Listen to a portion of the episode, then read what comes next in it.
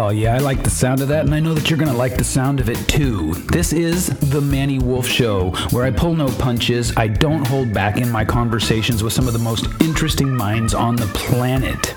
So, put us in your ear, turn the volume up, and hang on for another episode. And it looks like we are live once again. Welcome back, ladies and gentlemen, to The Manny Wolfe Show, where my solemn promise is to bring you fantastic conversations with some of the best minds on the planet. Today, in keeping with that promise, I have Rick Denley with me. Rick, how are you? Doing fantastic, Manny. Thanks for having me on your show and putting me in front of your listeners. Absolutely, man. You give me value, I'll give you exposure. It's a great trade-off. We'll see what we can do today. So one of the things that... one of the reasons you're here is because you've got a new book out. Yeah. And if I mark this correctly, you hit bestseller pretty quickly. Is that right? Yeah, true. I did. I had a good launch with it and lead up to it. And I can't help but think something positive anyways out of this COVID situation was the launch of my book, Reinvent Yourself. And the timing, people have a little more time on their hands to do some reading, and especially about a topic so close to the heart right now of how, everything's changed. So we do have to reinvent ourselves going forward. So what has changed such that reinvention becomes a timely idea? Geez, that's a good question. I think if I flip it around a little bit with you here, Manny, is what hasn't changed? Yeah, really, we're, our workplace has changed tremendously. How we work has changed tremendously. The fact that for a long period of time, and even still, we're homebound, That changed. That's changed how we interact with either our significant others, our kids, anybody like that. So, there's been big changes in that way. And then how we look after ourselves. I'm hoping that people have taken the opportunity to realize that self-care is so important, both for our mental and physical health. And we've had to adapt to that as well. So I think, what hasn't changed during this situation? I guess my love for pasta hasn't changed much. But seriously, though, so when you talk about reinvention, I'm starting to sense that you're talking about it on perhaps a bit more of a meta level, a bit bigger level, or maybe even a bit more of a foundational level than people might assume. Yeah. When they hear reinvent yourself, I think what people think is, new career or, new haircut and new car, right? But what are we talking about here? Well, you know what? You're right. It's interesting because I'll say had the opportunity because I've decided to make changes in my life, in my personal life, in my career, even in something as specific as my sports. And so I've had to reinvent myself in those areas. Yeah. Then interestingly enough, there's change that comes our way that we didn't ask for. And that can be in all different forms. And that, from health, from career to family, relationships, whatever it might be. In this case, the one that hit everybody is the COVID-19. Mm-hmm. So what we do is we learn about change and how we have to, on a regular basis, reinvent ourselves going forward. I'll share with you a little story of a psychologist, Dr. Shimi Kang, who's Harvard business trained psychologist and such, wrote an article on that, on the skill that you most need to survive and be happy. Mm-hmm. And I question people when I speak, and you and I had the opportunity to speak together at our friend Eric Swan's Habitude Warrior event just before this all took hold. It was like starting, remember? Yeah. I flew home and it was like, that was it. No more flights, no more speaking. Pretty much. That was pretty crazy. Eric for having us together. And then from that, what happened was that change came our way, and we look at that type of a reinvention. So Dr. Shimi Kang mentioned that the one skill, the one thing that we need to be very good at in our lifetime, if we plan to be happy and get through life in a good way, is adaptability. Yeah. Our ability to adapt and not just accept change, not even embrace change, but get out front and lead it. adapt ourselves according to what's come our way. Listen, when we change things, it's a little easier. We're accountable for it. Said, yeah, I'm making this change. I'm going in this direction. Mm-hmm. When change comes our way and we have to go this direction, that's more difficult. But in either case, we've got to lead that type of change. So Reinventing Yourself is really a book that I wrote to help others based on what I came up with that I think are important aspects of being able to reinvent yourself as needed, whether you decided to make the change or it came your way unexpected. Whether the world decided to make the change for you. Right. So we've got it at the philosophical level. Yeah. What I'm curious about from a very tactical level is, what does it mean? How do you make the shift between embracing change and leading change? Right. Okay. Excellent question. The difference is really creating a plan. Okay. And I love to speak. You've seen me speak, and you know, even in my forums, I'll just shift you around there. There I am, because I say everybody has a plan, right? Until you get punched in the face, and then you're right. What your plan was 2 months ago, business, personal, anything else, you got punched in the face. So instead of just taking that, what do we do? Well, this book here really helped people create a blueprint for their change. And I share with them the experience I've been through, good and bad, and the learnings and the pitfalls, hoping that they'll be more successful and smoother at it than I was at time, and create that blueprint. And we look at key areas of it. We look at, first off, what is your why? Simon Sinek said it better than anybody, and read his book. Find out your why, embrace your why. But then I start talking about the importance of communicating that with key people in your life. Okay. And what's going on and why. So communication's key in that. We go through creating the plan, and then we look at bulletproofing it a little bit as well, because barriers will happen. Things will creep up. So, okay, let's look at the potential barriers. And throughout the book, there's templates in there, and they can be writing in the tables and things. Let's look at the potential barriers, because 9 out of 10 times we know what they are. Well, let's not get surprised. Hold on a second. Tell me more about that. 9 out of 10 times you know what they are? I've spent 30 years in sales and sales leadership. Okay. And if I can pull the two together for a minute, most times salespeople know what the issues are and why they won't get the sale, but they don't address them. Interesting. We hide in the sand like an ostrich. Well, same with change. A lot of times we know what those pitfalls might be. It might be your lack of determination, might be lack of funding, might be lack of support from key people. So we start to address those right away. Let's write them down and let's proactively address them so that we don't get that punch in the face that takes us off our plan. So addressing barriers is very important.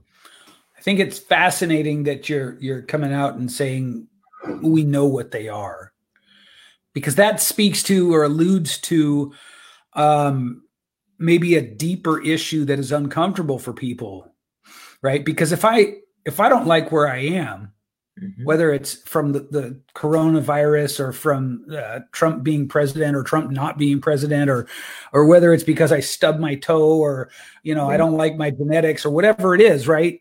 If I don't like who, what, where I am, and I want to make a change, you're now saying that it's likely that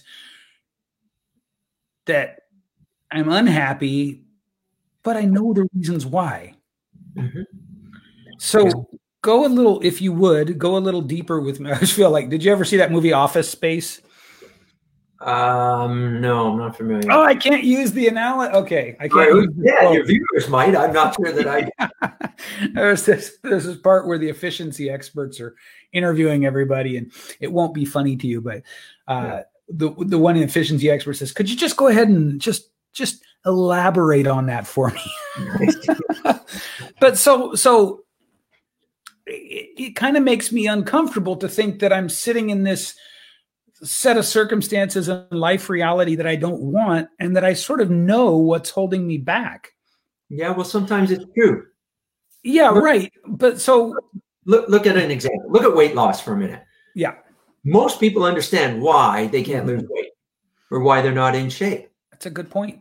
Yeah. I mean, only really, there's a couple of reasons, unless class diabetes or something. It's because you're eating the wrong foods and your lack of exercise and sleep. I mean, those are the reasons that pop to mind. And I don't mean to simplify, because it's very challenging for people, but we know those, but we can't always get past those barriers. Right. If that is the case, well, then how do we address each of those? Let's look at them. Yeah. And if reinventing yourself, in the case that you picked up my book and you realize I wanted to reinvent myself physically and I needed to do that and I want to get in shape and ways, lose some weight and such, what are the potential barriers? Well, I'm not eating right. I'm not sleeping enough and I don't exercise enough. Well, let's look at those. Then we create a plan based around those so that we address the main barriers. Mm. So a lot of times we do know why, even in relationships, which can be very difficult. Reinventing ourselves into somebody else outside of a relationship can be challenging. And there were things holding you back, but you knew what they were, and they're tough to get by sometimes. So let's base a plan around those. Yeah. If you can master, get control of, and understand what the hurdles or barriers are that are coming your way, your chances of being successful and reinventing yourself are going to be much greater. Right. So all of this speaks to sort of a high level of what I'll call self-determination, mm-hmm. right? Determining your own outcome. Right. Do you find that is the first, is it something that we just have or don't? Is it something that we feel today we don't have, but can be cultivated? Because that's either you could analogize that to the gas in the tank or the tires on the car, right? Without it, doesn't matter how nice the rest of it is. Right. You're not going anywhere. Well, here's the interesting part about it. Once we identify, and in the book they can read about, and remember in the book, I just want to share with your viewers here that the book has stories throughout it. And some of them are mine, how I reinvented myself physically from hockey player into charity fighter, how I reinvented myself from a corporate guy for 30 years to an entrepreneur 3 years ago, and what I went through. And there's some personal ones in there too, but there's other contributors to my story. There's a wonderful woman, Laura, and what she did was reinvent herself from the incredible mom and housewife that she was in a second career comeback to $1 million top real estate agent. How did she do that? Another story by Anna, who reinvents herself from corporate woman into a not-for-profit leader. Uh-huh. And then there's somebody as well in the book who was a mentor of mine early on in my fighting days, and he took himself out of a very difficult situation family-wise where he grew up to improve himself. But the point I'm trying to say is that throughout this, there are characteristics that we know we need to look at and strengthen to help improve ourselves and our chances of being successful in reinventing ourselves. Adaptability is one, obviously. And then there's several others in there that we talk about. So that becomes very important as well. So then my question, though, is do you have a process or a framework for helping people with that foundational piece of creating that determinism, that ability to be? I'm always so fascinated by this, Rick, right? Whether it's with you or another guest or in my own trajectory in life. Yeah. It seems to me that, and I call it the victim story. Yeah. It's one of the toughest things to identify. And even if you identify it, it's sort of like grappling with a really good Brazilian jiu-jitsu practitioner, right? Mm-hmm. You're like, well, I'm in this choke lock. I have no earthly idea how to get out of it. Right. And it's that one that there are these other sort of constituent parts of self-improvement that we can see, we can address, we can face head on, we can change. But this victim story one is like, it's the one that keeps eating its own tail, right? It's very hard to first see it and then sort of figure out the way out of it. It's like a room with no. Yeah. So tell me, do you have a way to help with that? In the very first chapter of the book, the first thing I say, if you've come to read this book and you're sitting there going, poor little old me, I'm in this terrible situation right now and so on and so forth. But it's not my fault. It's so-and-so's fault.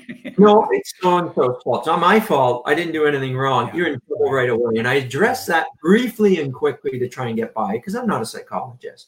Right. But what I say is that, look, regardless of why you're in the situation you are, you need to move forward. You've got to leave the past behind you and move forward. And you can't play the blame game. That's the circle. That's eating your own tail, as you said, that goes on and on. Yeah. And it doesn't matter at this point. Stop blaming anybody else. Move forward from that. So I think that putting up that barrier of your past so you can get rid of it and move forward to your richly imagined future, to reinvent yourself to the best person you can possibly be is huge. Not easy to do, but you got to start taking one step. So forget the blame game. Yeah. And move past that. So the book is based around really simply, why are you doing what you're going to? What is it you want to do? And then the how. And the how is where we create the plan. Okay. And I take the reader through different steps of creating their plan. And they're writing things down in the book as they do it. So there's some templates in there to create their blueprint and their plan to be more successful. And then, like we say, we give it a bit of an acid test at the end. Say, okay, now what are the barriers going to be? You might not know them all, but let's address the ones that you do so that they don't trip you up. And then you carry on from there. It goes right into the point where we're looking at your closest circle of friends, because as you know, Manny, we're made and we're represented by the closest five people around us. That's very true. Who are they? And I talk about the importance, the huge importance of getting a mentor or coach. We can't do these things on our own. If you could, you would have done it by now, whether it's weight loss or something else. You would have. Yeah. Nothing wrong with getting a coach. I have a coach. I have a mentor. I made the break from corporate sales leader into wanting to be an incredible presence on stage doing keynotes to help people. Yeah. And, of course, I have a coach because I hadn't done it before. So that makes sense. When I was in this fight to end cancer, and before stepping in the ring for 8 months, I had a coach. Well, why wouldn't I? I didn't know anything about boxing, the sport and fighting. So I learned it from a coach. So don't be afraid to get a coach and a mentor. And then there's a 12-question little checklist for people to go through to find out what's your ideal mentor and coach. So we're helping all the stages. What are some of the common mistakes people make when picking a coach? When picking a coach? Correct. Yeah. Yeah. Very good question. First thing they usually do is pick somebody that they like. And that might sound strange, but of course you have to get along with the person you're going to work with. But what you need to do is choose somebody who's been there, done that, and has the experience that they can share back with you. Mm-hmm. Not somebody who's read a book and so on, somebody who's been there. So, you know, in my book is Dillon Carmen, the one time heavyweight champion boxer in Canada. Well, that's a pretty good go-to guy. He's been there, he's done it, now he's coaching it back to me. So that was huge for me. So choosing him, I didn't really know him. We weren't close friends or anything. Too often people choose a close friend because it's convenient, because it's easy, because maybe it's even going to be free. Well, free doesn't get you where you want to be. Don't be afraid to pay for something and get value from it. Right? I would take that even one step further and say that with few exceptions, Hey, Manny here. I wanted to talk to you a little bit about the importance of growing your own personal brand and your own audience. In this day and age, if you do business on social media or on the internet in general, you need to be focused on your personal brand. And your personal brand is a function of what people say, think, and feel about you behind your back. And that's where we can come in and help you tremendously. So I'd like to invite you to go over to my website, MannyWolfe.com, where you can either schedule a call with me or my team, or you can learn about the ways that we can help you to grow your audience powerfully and quickly. In this day and age, content is absolutely king. And if you don't have a content strategy, you can't expect big results. And what we do is we help you with powerful, powerful content strategies. In short, we can put you everywhere all the time without you doing hardly any work. Sounds kind of cool, right? If you'd like to learn more, head over to MannyWolfe.com and either book a call or look into one of the ways that we have already prepared to help you rapidly grow your audience, grow your trust, your authority, your personal brand, and of course, through all of those things, grow your business. All right, now back to the show. You should pay for it. Yeah. You should pay for it as a matter of energetic currency. Mm-hmm. You should pay for it as a matter of putting skin in the game. Yeah. I'm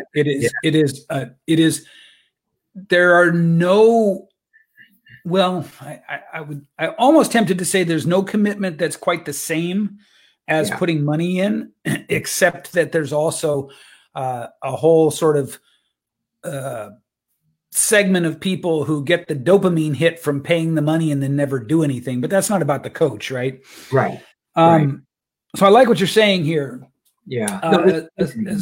Especially the importance of your five closest friends, or the five people that are closest to you. This one almost gets said so much that it's like we're starting to tune. Well, not maybe starting to tune it out. Oh no, I'm fine. Yeah. And you know, it's interesting. I challenge people then when we do that, because in the book it says, okay, well, write them down. Write down your five. Yeah. Yeah. And then I said, okay, if I can narrow it down very boldly to two kinds of people in your life, one kind suck energy, the other give you energy. Which are they? Just check the box right away to start with and realize, okay, if this person's energy sucking, maybe they have other qualities and why they're in your life, and maybe they're blood and they need to be. I get that. But the other ones, if they're not bringing you energy all the time, you're going to be exhausted. And that's not what you need. You need people that challenge you, that are maybe a step ahead of the game than you are, that bring you along with them. Don't be the smartest person in the room, they say. Don't be the smartest person in the room, yeah. Don't be. And I wasn't. When I went into this fight to end cancer, it was to build awareness and funds for cancer. But I did step in the ring as a signed amateur boxer. I was in a real fight. So I wanted to be as prepared as I could be. Yeah. And that wasn't through friends who think they know how to fight and box and so on. That was somebody who was professionally trained and as well as a coach.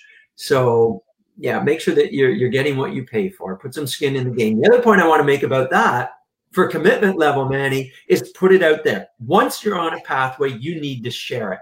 When I started building awareness for what I was doing, I put it out there. There was no backing out. Yeah. So this is making you accountable as well to yourself and others. There's no backing out at that point. You're going to lose 25 pounds in 3 months. Put it out there.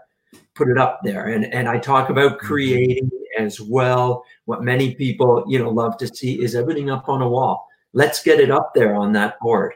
Yeah. Put up the pictures, put up the inspirational quotes and so on, and what your goals are. Let's get those up there. And by putting it out there, you're holding yourself more accountable to it. Yeah, I couldn't agree more. There are many ways that we can sort of make the commitment. Mm-hmm. And all of them, I think, are important. Yeah. Yeah. The more ways you can sort of set yourself up so that you hold yourself accountable, the better off I think you'll be. And I just wanted to, sort of give a testimonial to the importance of having people in your circle who believe in you. Yeah. And I came from a family environment that while we were all very close, they all had collectively a whole different sort of worldview than me. Mm-hmm. I'm the only sort of like big vision entrepreneur out there on the edge of what's possible, trying to figure out the biggest thing I can be a part of. And the rest of, right. Raise your hands if you can identify. Yeah, absolutely. The rest were the safe goers, and you do this is what society says. This is best. And it causes a huge dissonance. Yeah. Right. And so if your five closest people, which could be your family, which was for me for a very, very long time, can't wrap their head around it, can't get behind it, can't support you for whatever reason, right? Yeah. Then it's not bred that way. They're not wired that way. I get it. Yeah. And to your point, then you've got to, it's not that you don't love them and you're kicking them out of your life, but it's just the amount of time you spend with particular individuals on this topic as well. Yeah. Yeah. And there are some other subtle kind of nuances as well. Let's say, hey to Kevin, hey to Malcolm. Hey, who else we got on the, we got Bob, we got Percy, we got Travis, we got Joe, we got Josh, and many others as well. Thank you all for being here. Thank you. The change that happened when I had one person, just one in my life, who not only totally had my back, but was willing to back it up. Right. That person, well, I married her. So that's a good move and a good thing to do. Yeah. I'm going to lock that down right away. That's how profound even one person who is supportive and pushing you. I also love what you said about not being the smartest person in the room or in your circle of friends. Yeah. And it's you should try to be the dumbest. Now, you'll never pull it off 100%. right? There'll always be someone that is looking up to you, and that's wonderful and that's beautiful. Yeah. But I feel like your goal should be to have your circle of friends, your five closest, all be ahead of you. Yeah. It's a goal you'll never achieve, but it's worth always pushing for, because what it does is it keeps you bringing new, fascinating, powerful people into your sphere. It does, yeah. And it keeps you challenging as well, because you know you got to be prepared. You're not just going to show up. Right, yeah. Being prepared and things going, geez, right. I didn't know that. You know, we're going on a wine tasting tour. I better do a bit of reading first here. Yeah. Be the guy who doesn't know anything about the sommelier. Look that up. You know, these are things that you want to do going forward. Now, my fight to end cancer was similar. But the challenge, of course, and I talk about it in the book too, is that there's something that's gotten us along to where we are, and it's ego. And it's not a terrible thing, but we need to keep it in check. Right. Because as one of my boxing teammates said to me, he said, your ego is not your amigo. Sure. Yeah. And he's right. And the problem was, and read the book, there's a great story in there, how my ego got me into a little bit of trouble during some time. Yeah. And, you know, and that's okay. I'm humble enough to talk about it because I want others to learn, too, that this happens. Yeah. And that was part of my learning. How do I control that ego? How do I get rid of the chip on my shoulder going forward? Mm-hmm. So there's all those different things that come up. One of the things we talk about in the book and we address right away is fear. And if you're not fearful, I'd be surprised. If you're, you know, if the reinvention you're doing doesn't scare you a bit, it's not big enough. Yeah. You know, I left the corporate world and people said to me, geez, well, unless I'm mistaken, a few more years in the corporate world, you would have checked out, been done, retired, whatever you want, and so on. I said, yeah, that probably would have been right financially, but I had checked out already. What I was doing I wasn't passionate about it. Yeah. And without passion, forget it. You're not going to achieve things. You're not going to be happy in what you're doing. So Angela Duckworth wrote a fabulous book called Grit. G-R-I-T. And what she talks about after studying all different people, businesses, athletes, politicians, anybody you can imagine, to find out what made them successful. Amongst other things of intelligence and so on like that, she boiled it down into grit. Yeah. And she said grit's made up of two things. One, passion. Two, persistence. Yeah. If you're passionate and persistent, you will get to wherever you want to be, regardless of your intelligence level and so on. Those are the main factors to being successful that she found in anything. Mm-hmm. It's a really interesting read. So in there, we talk about that. So what are you passionate about? What's your grit? And then you have to address any fears you have. And there's a several-step process you'll read in the book regarding fears so that you turn fear around and you harness your fear. Whether it be, in my case, career-wise, coming off of a corporate gig, heading into entrepreneurship with no guaranteed income and such, there's no fear. Or whether it's taking those three steps up to the ring and stepping in against my opponent. Now, there was fear as well. So how do you address that fear? How do you harness that fear and get it working in your direction? So we talk about that as well. So there's lots of little nuances. How do we do it, man? Don't just leave us hanging. Oh, yeah. Get a copy of the book on Amazon.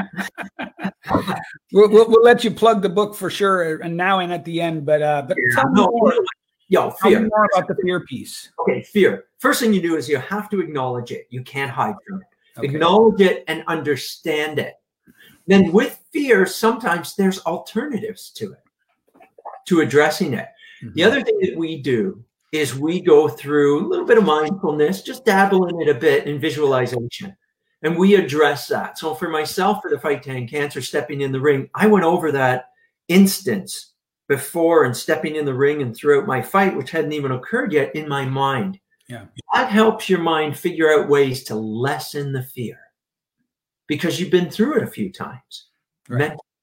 Mentally. And if you're strong enough at this perception in your brain starts to think, I've already done this. And it becomes muscle memory of your mind. Mm-hmm. And it actually lessens your fear because you've been through it several times. This isn't my first time stepping in the ring now. Right. That's one of the things that we do with the fear. That's an interesting one because there's massive amounts of research, both anecdotal and clinical, to show that the mind can't tell the difference between having a thought and experiencing a reality. Right. Right. Right. This is what we're talking about, right? We're talking about. You're so bang on, man. In fact, I read an article, I don't have it at the tip of my tongue right now, about a month ago, that said if you sit and be mindful of, let's say, a workout since you can't get to the gym, and you go through that entire workout in your mind and so on, it actually is 30% effective compared to working out. It just blew me. I couldn't believe that, but it actually is. So yeah, you're right. The mind, very powerful tool for us. Yeah, definitely. I mean, I think and hope that almost goes without saying, right? I hope that everybody joining us here already knows that. Very true to keep in mind. So we've got a pretty good kind of snapshot of what the book is about, and I think your own story as well here. The thing that I predict would be, if somebody were following this conversation as a blueprint, the thing that I think would be the next sticking point for them would be, what if I don't know / how do I find what my why is? Mm-hmm. Mm-hmm. Rick, I'm going to ask you to answer that for us. Yeah. You know what? It's interesting. In a previous keynote that I took to the stage to talk about reinventing yourself. Yeah. I walked on the stage and I had this fun kind of Halloween skull, if you will. There was something inside it that allowed it to rattle around. Sure. I went to the stage like that, rattling this thing around. And then I talked to the audience directly and I said, it's in there. You know it's in there. In fact, it's been in there for weeks, months, maybe years. You know it's in there. How do you get it out? And that's your why. Why is it that I want to do this? You know some of the reasons, but you know what? Write them down. One of the exercises that we do to help people do that is to write down their why, to get it extremely clear to the point that you're writing it down and sending a letter to somebody to explain it. So you want to be explicit as you can in your why and the details to it. Most people know what it is. And here's the interesting point, though. If you don't know exactly what it is, start with something. Start where you stand, go through whichever why you believe it is right now. And if it changes or you do it again and again, you're just going to be better at the process. Because as we just spoke about, you'll know the tools that you want to use. You'll have gone through it already, and your brain and your muscle memory will kick in. So even if it's not your ultimate why in your life, start somewhere with something and you'll get better at it over time. Any of your why. So then the sort of main prescriptive idea that you're giving here is to start writing it down and talking about it. Yeah. Okay. Absolutely. Get it out of your head, get it on paper, share it with some people that are in your close circle. Mm-hmm. And the interesting part will be, hopefully not everybody's just on board. Yeah, you want them supported, but you also want the devil in the room. And that person should be in your top 5 who challenges you. I've got somebody in my circle who'll do that and said, but have you considered this? Tell me more about that. Why is it this and not that? And that's a good person to have in the group too. But yeah, write it down. Get it out of your head. I'm shaking the skull right now and it's still in there. Get it out. Because I find that when pressed, most people don't have their why yet. The tendency, which is totally encouraged, especially in the online entrepreneurial space, is to come up with some grandiose, complete bullshit, like magnanimous why that speaks to the ills of the whole world. And it's so huge and vague and diaphanous that it couldn't possibly ever translate into a life mission, like my why is to, I mean, I've heard this more than once, to help the world to be a better place. And I get that it's a good idea. It's a good thing. It's a good tagline on the back of a business card, but it's not something that you're ever going to be a lifeline from where you are now to your destination through the trials and tribulations. You know what I mean? Yeah, you're right. And we'll realize that when we get to one of the exercises, which is creating a 90-day plan. Okay. Now we're going to create a 90-day plan so that this stuff isn't fictitious. What are the steps you need to take in the first 90 days to get to your why or a piece of it? And let's write those down. And if it's to go, save the impoverished world and so on, it's going to be hard to do. Those steps are not very minute. So it down a little bit more to things that you can do. Start with those baby steps one at a time. Listen, you know, when you're standing at the bottom of a massive staircase looking up and you can't see the top, how are you going to get there? Right. One step at a time. Right. Just one. Just take one. And then the next one, and then the next one. That's why I boil it down to a 90-day plan as well. Let's focus on the next 90 days, what you want to accomplish now. That is smaller chunks that people can really handle. Yeah, I agree. I'm noticing that there's a recurring theme in this conversation that I will say that I like very much. You brought up grit. You brought up reducing it down to simple single steps.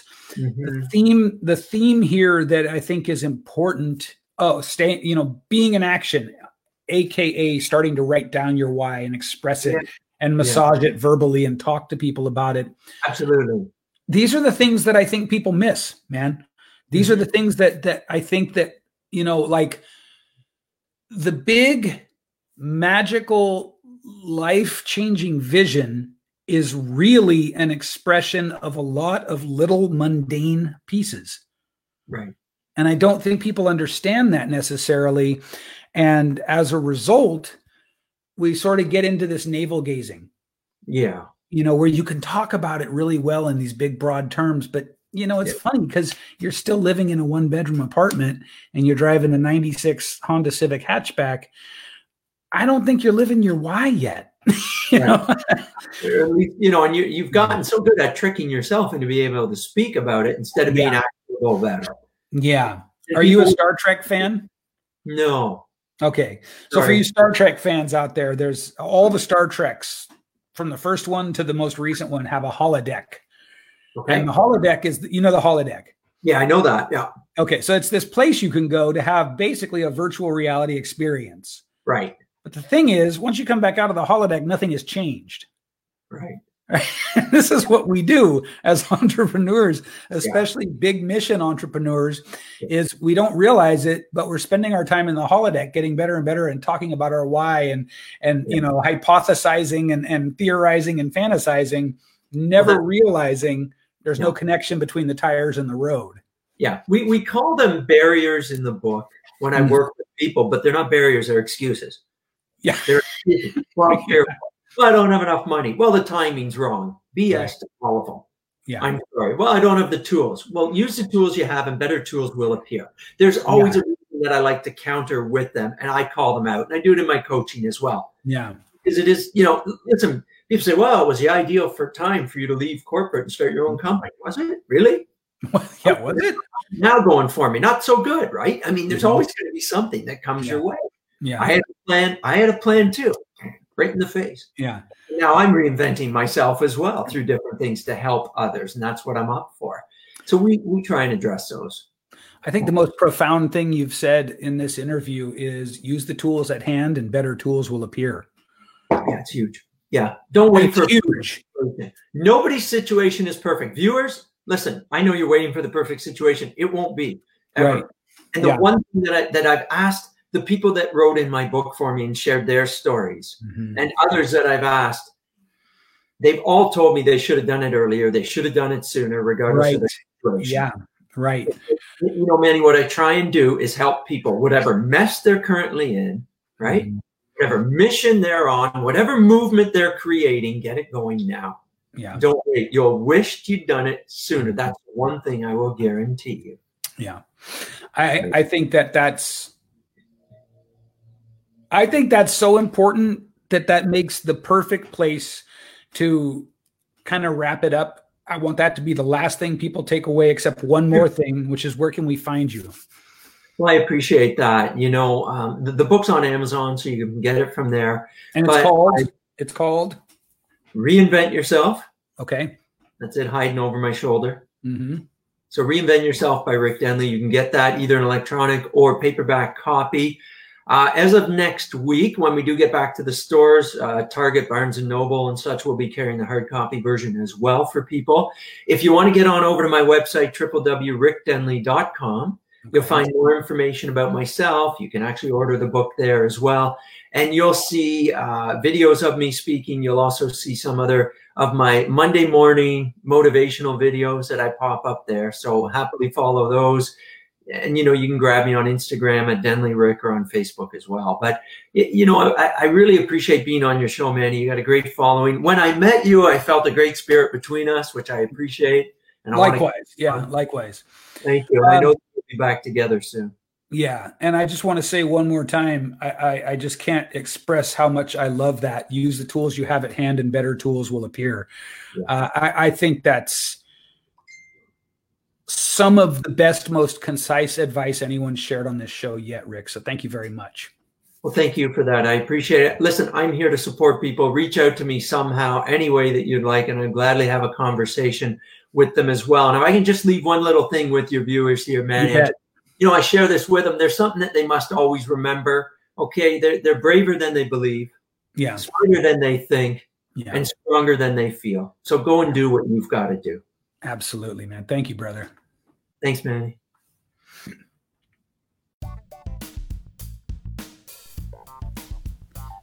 Thanks for tuning into this episode of The Manny Wolfe Show. If you know someone that you'd love to have me interview, please go to my website at MannyWolfe.com. That's MannyWolfe.com and submit them as a potential guest. We love to bring guests on that our audience wants to hear from. So please help us to find the best guests for you by going to MannyWolfe.com and submitting anyone that you have in mind to be a great guest, including yourself. And if you'd like to know more about me and what I do, please come over to Facebook and join my group, simply called the Manny Wolfe Group. If you'd like to get more into my world where we have all kinds of tips, trainings, valuable stuff for you to help you get better at growing your brand and your audience, please come and join the Manny Wolfe Group on Facebook. Until our next episode, I'll see ya.